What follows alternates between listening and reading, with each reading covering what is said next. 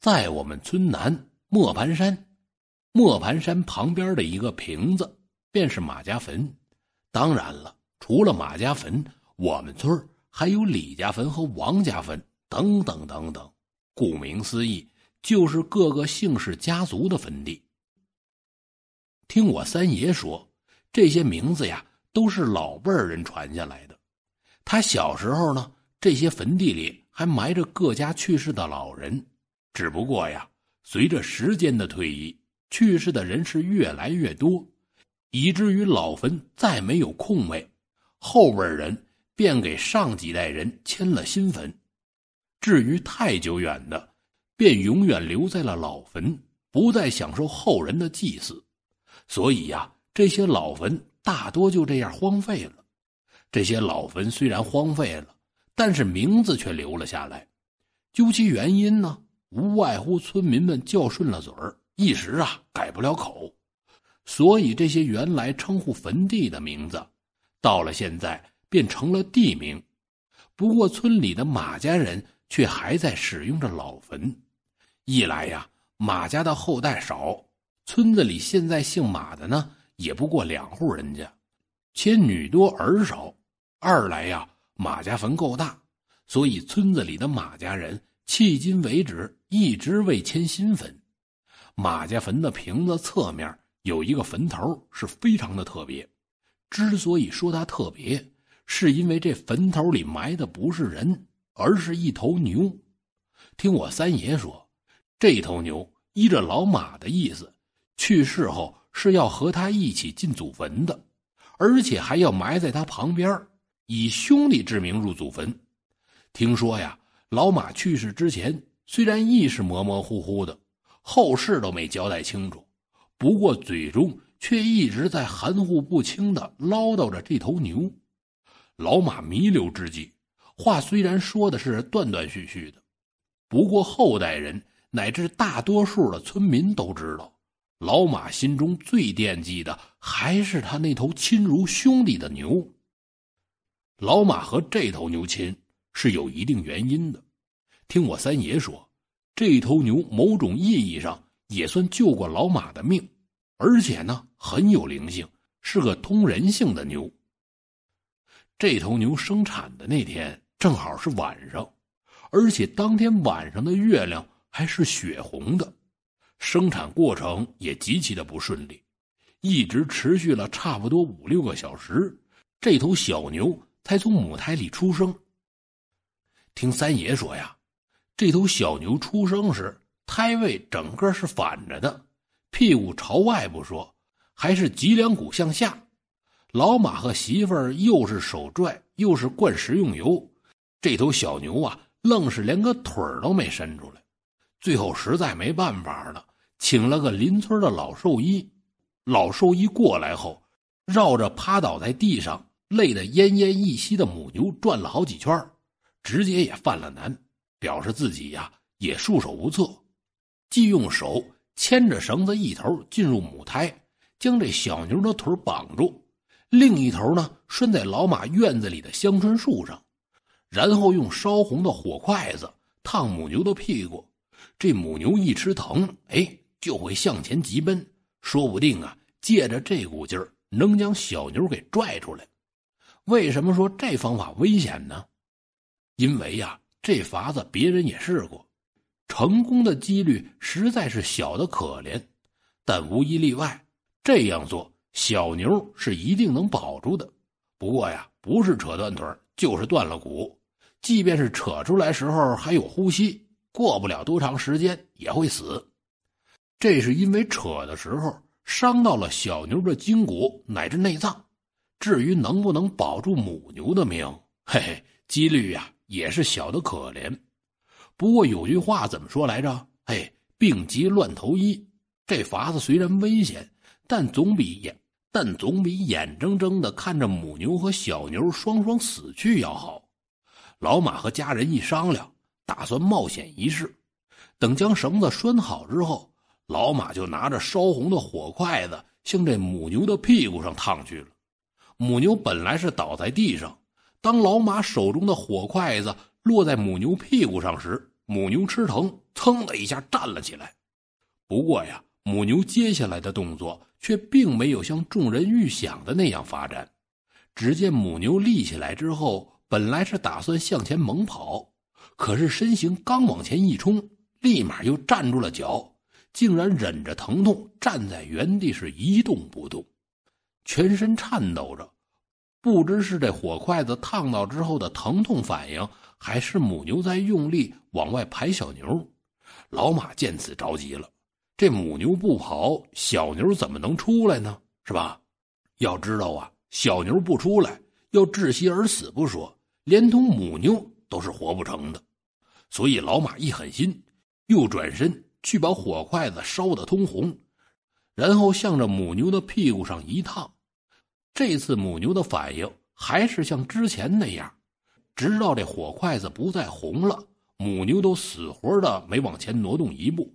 不过呀，它的身体却颤抖的更厉害了。就在老马转身打算再次将这火筷子烧红时，母牛突然低吼了一声“哞”，哎，叫了一声。接着，小牛的尾巴竟慢慢的露了出来，然后就是屁股、后腿再到前腿、头部，整个过程啊，差不多持续了五分钟。小牛终于顺利的落地了。等小牛落地之后，母牛就好像用尽了最后一丝力气一样，扑通一声倒在地上，呼吸顿时就停了，只有眼眶周围湿湿的，有两行夹杂着杂物的浊泪落在了地上。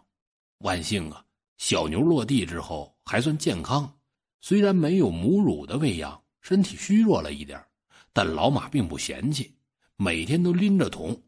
去周围的几个村子求羊奶，然后呢，对着水喂小牛，怕晚上小牛出意外，老马干脆搬了一床被褥住进了牛圈。就这样，这头小牛在老马的精心照料之下，身体也一天天的变得强壮了起来。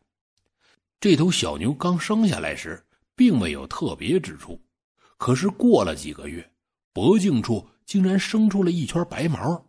而且呀，总是趴在地上低眸，有时候啊还会有泪水滑落。有的村民见了，便说这牛不吉利，一落地就将母牛给克死不说，而且那晚的月亮呢还是红色的，是大凶之兆。现在脖颈处又生出了一圈白毛，而且总是趴在地上低眸流泪，像是啊在哭丧一样，怕是克死了母牛还不行。还要克死主人才罢休。那时候村子里没啥娱乐设施，村民们茶余饭后最喜欢扎堆儿，说东家长西家短的。这话由一个村民的口中提出来之后，便迅速传遍了整个村子。老马一家自然也听到了村民们关于这头牛的说法。说者无意，嘿嘿，听者有心。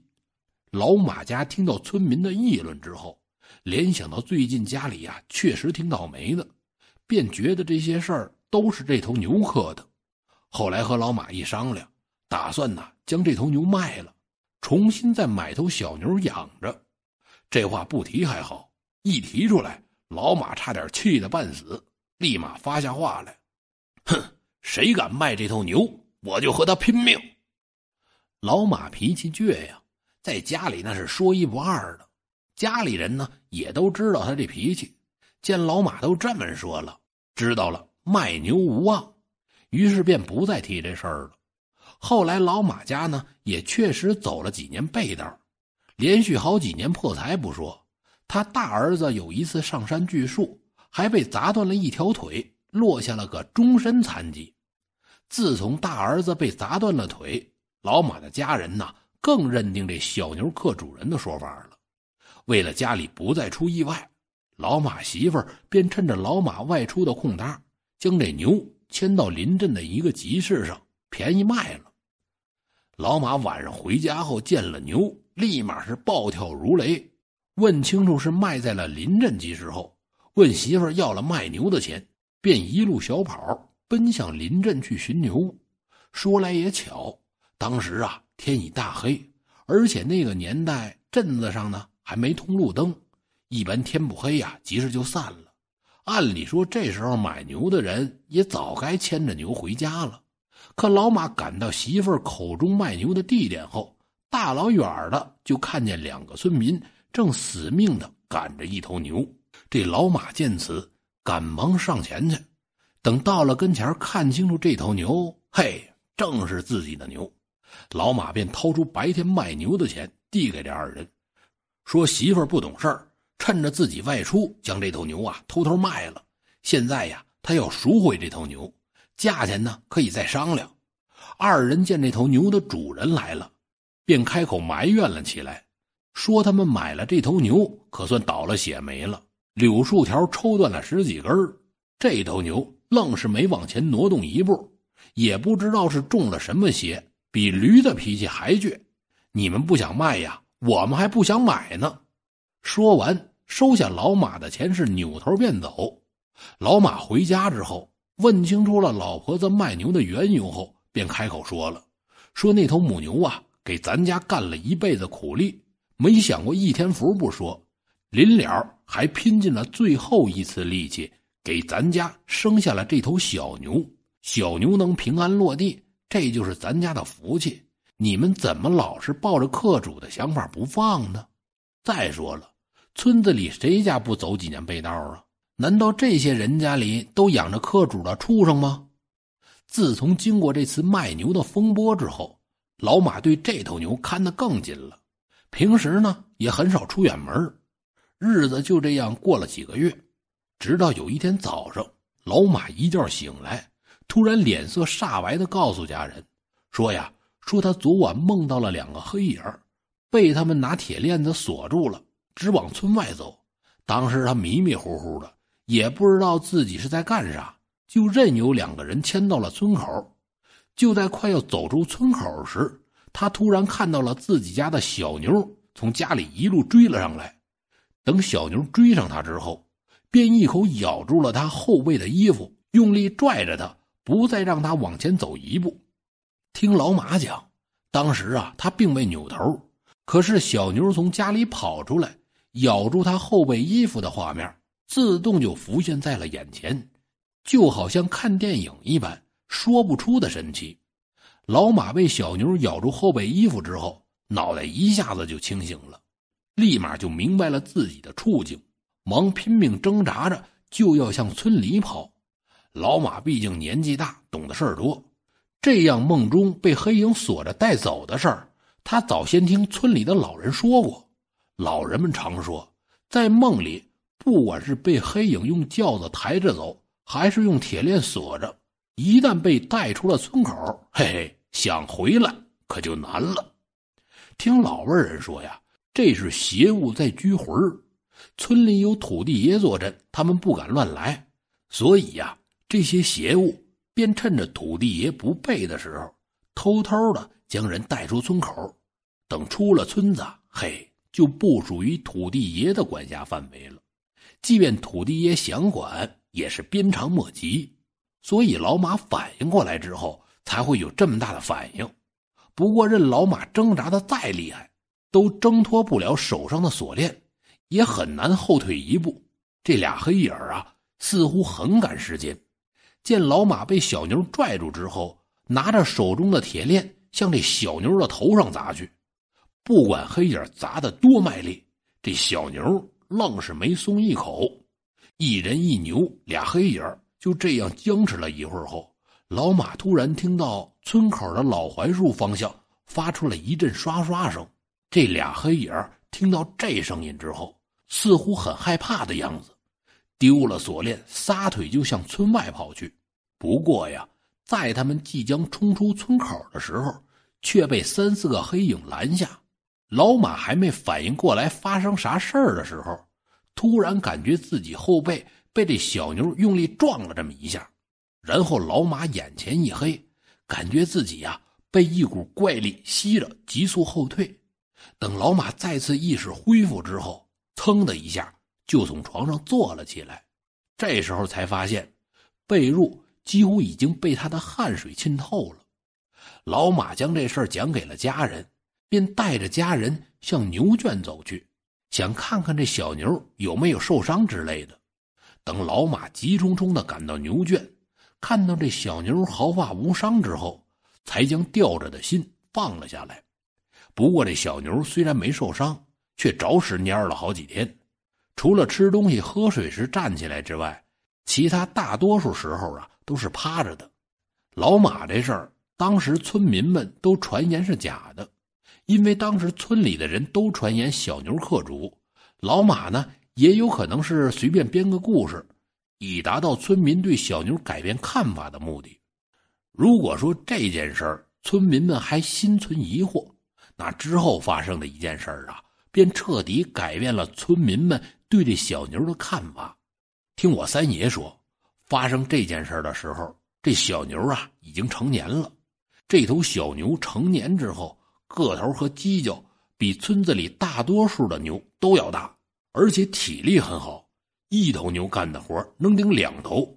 老马见小牛这般争气，乐得呀，整天是合不住口，逢人便夸他的牛好。这件事发生在夏天。当时村子里所有的牛都是由村民轮流集体放养的。有一天晚上，放牛人赶着牛群回村，走到村南的河滩地时，突然起了一阵怪风，刮得黄沙乱飞。我三爷当时在河滩地挖沙子，见到这样的风后，心说不好，这风啊起得太突然，没头没尾不说，还只冲着牛群吹。显然呐，不是什么好风。当然了，这都是我三爷根据多年来在山上的经验猜测的。当时也只是下意识的这么想了一下，并未确定这风是恶风。就在我三爷怀疑这风有怪时，牛群中的一头大犄角牛突然受了惊，发了疯的向河滩边洗衣服的妇女们冲了过去。三爷见此，心说：坏了，要坏事。牛受惊了，杀伤力可是很大的，而且这头牛的犄角是那么大，恐怕用不了两下就将人豁个半死了。妇女们见此，早就乱作了一团，纷纷的四散奔逃。可两条腿哪能跑过四条腿啊？是吧？不一会儿，这头牛就将一个穿着花背心的妇女给锁定了，红着眼睛就向他冲了过去。我三爷看到这儿。明知道就算自己赶上去也是于事无补，还是拎着挖沙子的铁锨，向着发了疯的牛追过去了。三爷跑了没几步，就见牛群中又冲出一头个头奇大的大犄角牛，速度奇快的向疯牛追去。三爷一看就认出这头牛啊，正是老马家的那头小牛。三爷见此，倒抽了一口冷气：一头牛发疯尚且令人头疼。现在两头牛发了疯，嘿嘿，岂不是要出人命吗？不过接下来这小牛的做法呀，却令三爷松了口气儿。只见小牛猛冲了几步，就赶到了大犄角牛的侧面，然后头一低，冲着大犄角牛的后腿就顶了上去。小牛这么一顶，竟直接将这大犄角牛顶翻在地，挣扎了几下，都没再站起来。过了半个多小时，这头牛的主人赶过来，这头牛啊才缓过劲儿来，也恢复了之前的温顺，挣扎着站起来之后，便一瘸一拐的随着主人向家走去。发生这件事之后，村民们对这头牛的看法这才彻底改变了。后来村子里又传出了这头牛是神牛的说法，说他呀和村口的老槐树一样，是村子的保护神。村民的这种说法，连我三爷听了都觉得太过于夸大神话这头牛了。不过这头牛是真的通人性，也非常的有灵性，这一点我三爷不得不承认。听我三爷说，老马老了之后，再给牛套车时，就显得有些吃力了。不过这头牛呢，竟自己学会了上套，这犄角一豁，就能将套套在脖颈上，而老马呢。只需在一边辅助就可以了。当然了，关于这头牛通人性的事儿还有不少。比如啊，这头小牛非常喜欢小孩见到小孩围着它玩耍时，常常自己就将身子俯下，等小孩跨到它背上时，他便会驮着小孩四处的转悠玩耍。而且这头牛，老马从来没在他身上拴过绳子，一直都是放养的状态，就连晚上睡觉时也不例外。好了，各位听友，今天的故事就讲到这儿，咱们下期节目见。